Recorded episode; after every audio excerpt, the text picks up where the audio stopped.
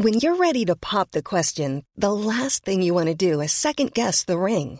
At Bluenile.com, you can design a one-of-a-kind ring with the ease and convenience of shopping online. Choose your diamond and setting. When you find the one, you'll get it delivered right to your door. Go to Bluenile.com and use promo code LISTEN to get $50 off your purchase of $500 or more. That's code LISTEN at Bluenile.com for $50 off your purchase. Bluenile.com code LISTEN. Et tu danses sur la piste. Insolente réponse aux idiots d'intégristes et tu danses. Des paroles comme témoignage du chagrin de toute une famille. Avec ses mots et sa musique, Mathieu évoque la tristesse, mais aussi l'espoir et le souvenir. Tu seras l'hommage de Mathieu à sa cousine Marie Mosser, morte un soir du 13 novembre 2015 à Paris dans une salle de concert, le Bataclan. Je suis Pierrick Fay, vous écoutez La Story, le podcast d'actualité des échos. Le souvenir du Bataclan et des attaques terroristes dans les rues de Paris et près du Stade de France sont encore dans toutes les mémoires en cette période de rentrée scolaire qui rappelle aussi l'assassinat odieux de Samuel Paty. Le 8 septembre s'est ouvert le procès des attentats du 13 novembre 2015 pour la mémoire des victimes innocentes.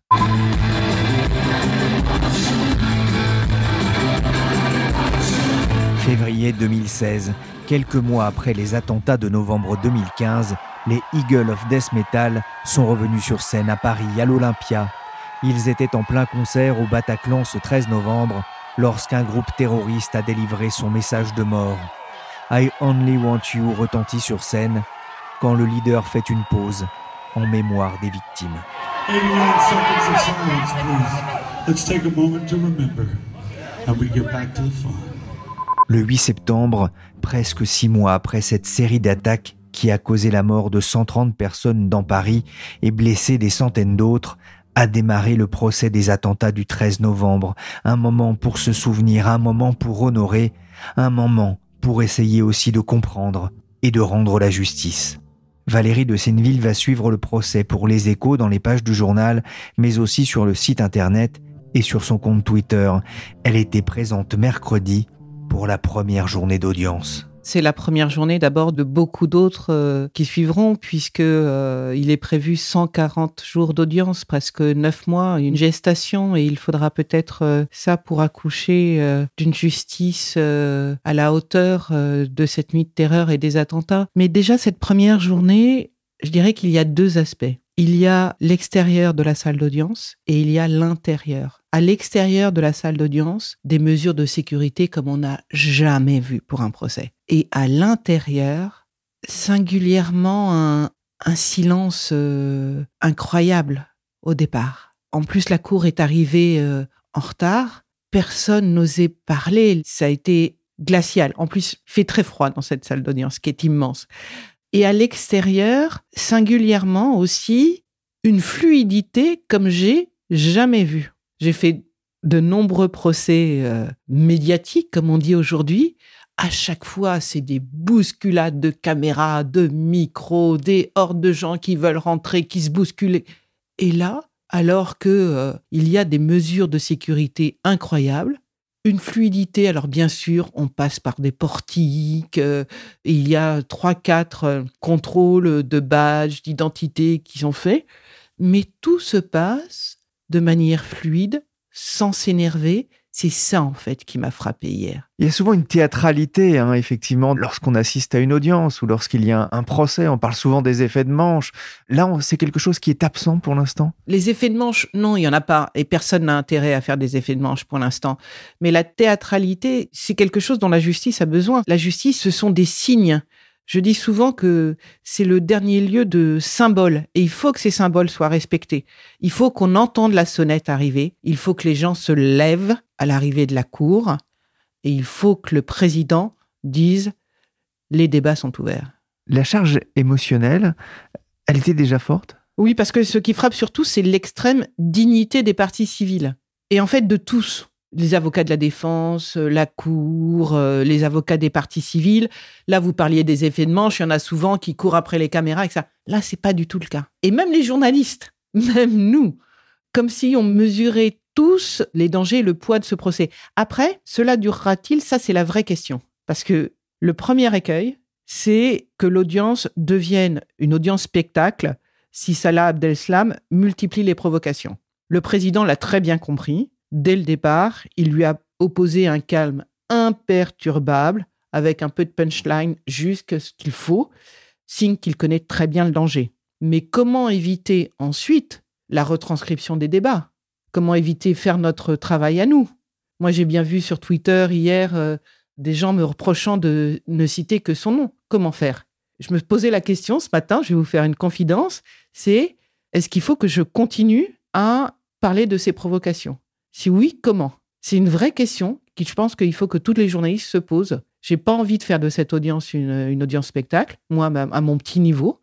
Je pense qu'on doit tous se poser la question. La presse, vous la première, vous avez parlé d'un procès hors norme, hein, c'est ce que vous expliquez notamment dans les éco week Pour quelle raison? Bah Parce que tout y est euh, démesuré, Pierrick, euh, à commencer par euh, les souffrances accumulées, bien sûr. Celles des victimes d'abord et, et, des familles endeuillées qui ont eu du mal encore à, à tourner la page, celle euh, en fait d'une nation tout entière qui se réveille un matin avec des attentats et des morts euh, autour d'un match de foot, des lieux où on, où on est capable d'aller les uns et les autres, des terrasses de café, un concert. En fait, c'est notre vie de tous les jours qui était atteinte euh, et c'est pour ça que c'est hors norme.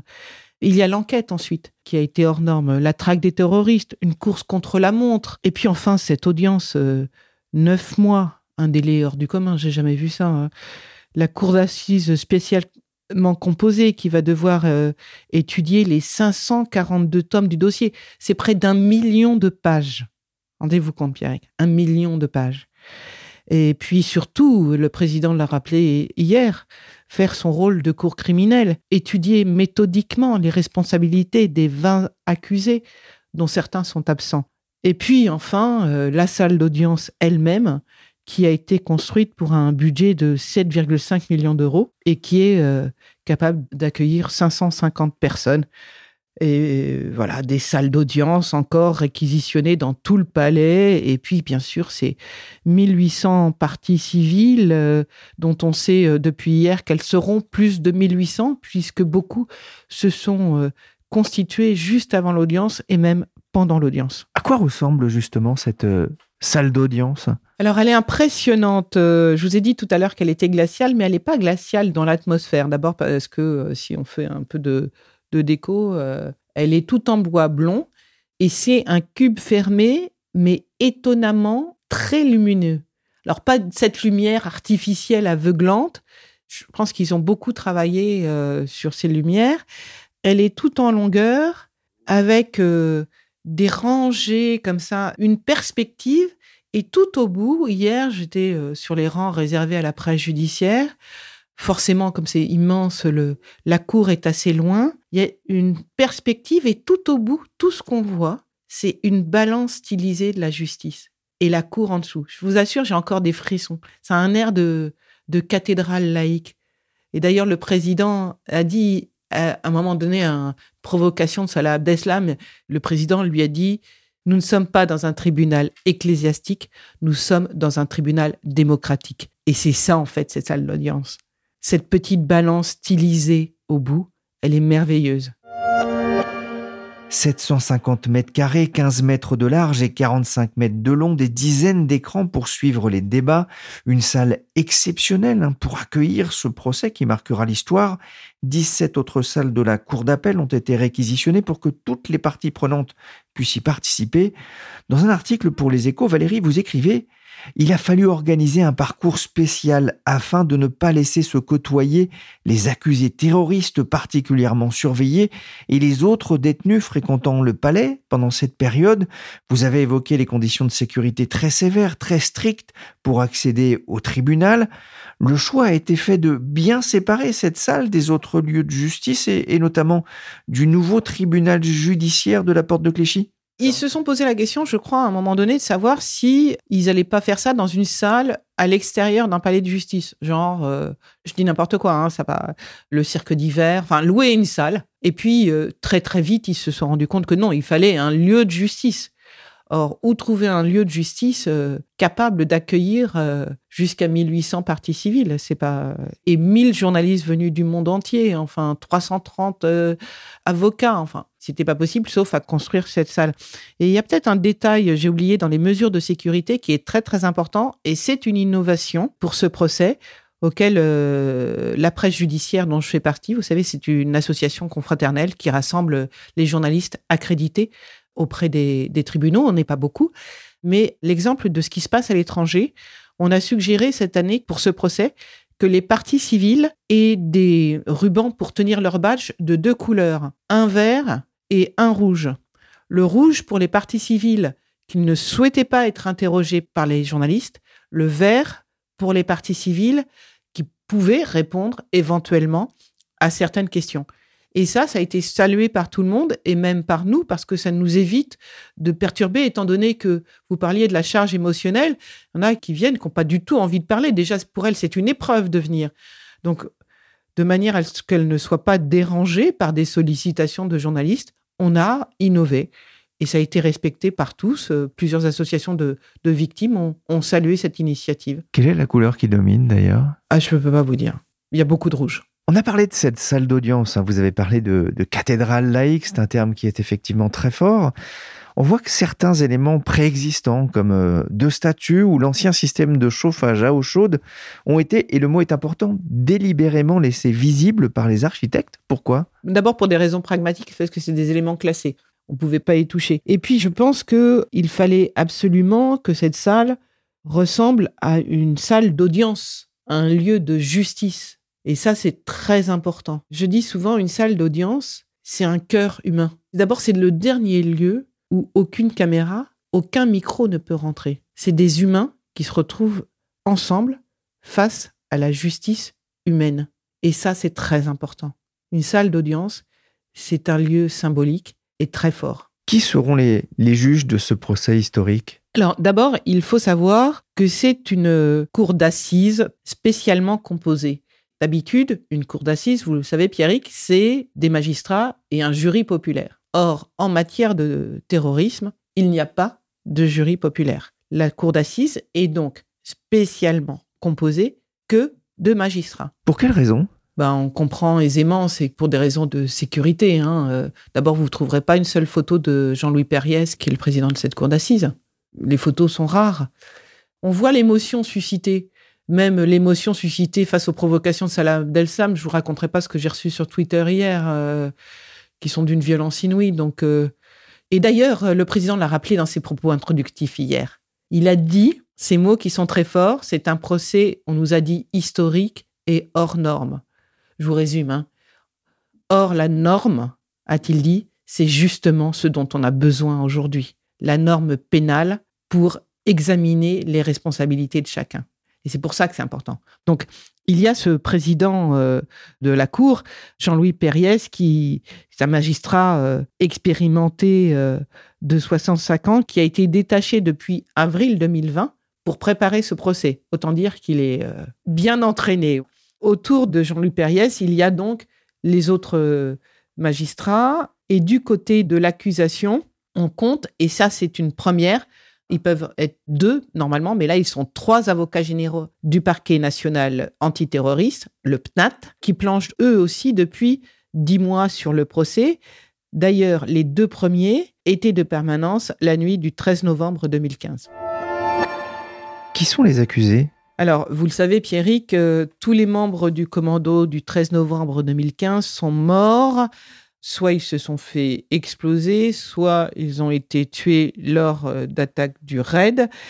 Il en reste un, c'est Salah Abdeslam, un franco-marocain de 32 ans qui a été arrêté en mars 2016 après avoir fui en Belgique, juste après les attentats. Et lui, il est donc le seul assaillant direct à comparaître. Mais il n'est pas le seul dans le box. Il y a 13 autres co-accusés à ses côtés, dont 10 sont dans le box et trois autres comparaissent libres. Voilà. Donc, euh, ils sont tous âgés de 27 à 40 ans. Cinq sont soupçonnés d'être ce que les enquêteurs appellent les logisticiens, c'est-à-dire ce sont eux qui ont loué des voitures, qui ont loué euh, les planques, euh, les appartements conspiratifs, comme disait François Molins, qui ont acheté les armes.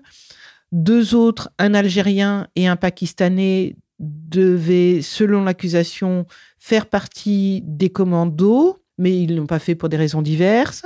Cinq autres ont aidé Salah Abdeslam dans sa cavale. Enfin, six accusés sont jugés par défaut et font l'objet d'un mandat d'arrêt. Il y a de fortes chances qu'ils soient morts en Syrie, mais sans preuve, ils seront quand même jugés à ce stade. Parmi eux, il faut parler d'Oussama Attar, qui est un djihadiste belge soupçonné d'avoir coordonné les attaques depuis Raqqa en Syrie, et d'autres, comme les frères Klein, deux Toulousains, auteurs du message audio de revendication des attentats du 13 novembre. À l'exception de l'un d'entre eux, tous les accusés encourent entre 20 ans de réclusion et la perpétuité, et ils sont défendus par une trentaine d'avocats au total. Le temps fort, ce sera l'audition de Salah Abdeslam? Je sais pas, parce que Qu'est-ce qu'il va dire? Il a commencé par des provocations. Depuis son arrestation, il s'est muré euh, dans le silence, à part euh, pour faire des déclarations euh, d'adhésion. Encore hier, il a dit Je suis un combattant de l'EI. Je n'ai pas de profession, je suis un combattant de l'État islamique. Donc, à part ça, qu'est-ce qu'il peut dire? En fait, on ignore toujours pourquoi il n'a pas commis d'attentat suicide parce que euh, la thèse privilégiée par l'instruction est que son gilet explosif était défectueux, ce qui l'aurait contraint à renoncer à se faire exploser après avoir déposé les kamikazes du Stade de France et garé sa Clio dans le 18e arrondissement. Pourquoi euh, les, enquêteurs soupçonnent ça C'est que dans le communiqué de l'EI, lu par un des frères Klein le lendemain, on parle d'un attentat dans le 18e qui n'a pas eu lieu. Voilà. Donc ça, est-ce qu'il en parlera? On ne sait pas. Interrogé des parties civiles avec un cordon vert hier. En fait, la plupart me disent on n'attend rien, on s'attendait à ces provocations. Voilà. Autre temps fort, attendu bien sûr, c'est la déclaration de, François Hollande qui était président au moment du drame. Oui, il viendra euh, témoigner le 10 novembre euh, et ça sera sans doute un temps fort parce que c'est sans doute la plus grosse épreuve que puisse euh, affronter un, président de la République quand la nation entière est attaquée. Mais euh, il y en aura d'autres aussi. Il y aura Bernard Cazeneuve, il y aura les enquêteurs qui viendront raconter la traque. Il y aura François Molins qui va venir, lui était euh, procureur de la République à l'époque et maintenant il est procureur général près de la Cour de cassation il va y avoir euh, beaucoup de témoignages clés. Pourquoi ce procès est-il aussi important pour la, la société euh, française euh, Pour le souvenir Pour le symbole? Encore une fois, je vais me répéter, je pense que la justice, elle est symbolique, mais c'est aussi un lieu de normes. C'est la conjonction de ce symbole puissant de justice des hommes et de normes tout aussi puissantes d'études des responsabilités qui est la conjugaison de ce procès et qui en fait le poids euh, extrêmement fort.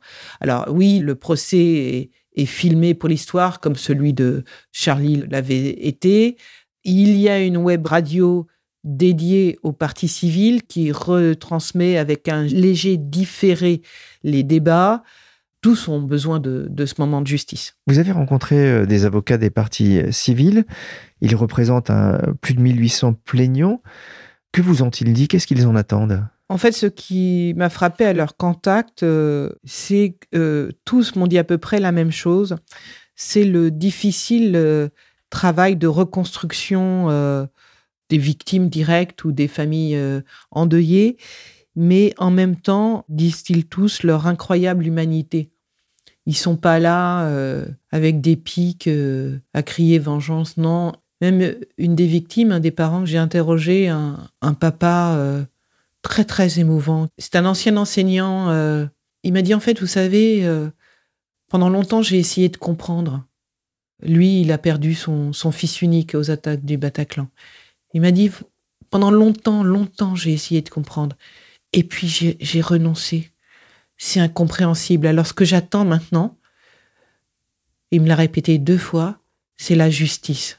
Et on en revient toujours euh, à ça. Vous citiez tout à l'heure euh, le président Jean-Louis Perriès qui parlait du, respect de la norme. Euh, il a dit aussi il faut aussi respecter les droits de chacun, à commencer par les droits de la défense. Ça, c'est important aussi dans un procès. On a vu aussi des attaques contre un certain nombre d'avocats de la défense sur Twitter. Hein. Vous parliez aussi de ce déchaînement parfois de violence sur Twitter. Ce sera un exercice plus complexe pour ces avocats face à la, la pression médiatique, notamment en pleine campagne euh, présidentielle? Non. Enfin, le contexte politique, euh, je pense qu'ils l'ont en tête, mais c'est pas ça leur sujet. Leur sujet, c'est faire euh, que cette cour ne soit pas une cour d'exception, mais justement applique la norme. Leur sujet, c'est la défense de tout être humain. Et même les avocats des partis civils le disent aussi. La défense a tout son rôle dans ce procès et doit avoir tout son rôle. Parce que c'est ça, une justice démocratique. Merci Valérie de Senneville, enquêtrice aux échos, qui suivra pour le journal un procès au long cours, procès où l'on a déjà pu mesurer la dignité des victimes et le professionnalisme du président de la Cour. Face aux provocations du dernier assaillant encore en vie des attentats du 13 novembre 2015. La story, le podcast d'actualité des échos, s'est terminé pour aujourd'hui. Merci de votre fidélité à ce programme. Cette émission a été réalisée par Willy Gann, chargé de production et d'édition Michel Varnet.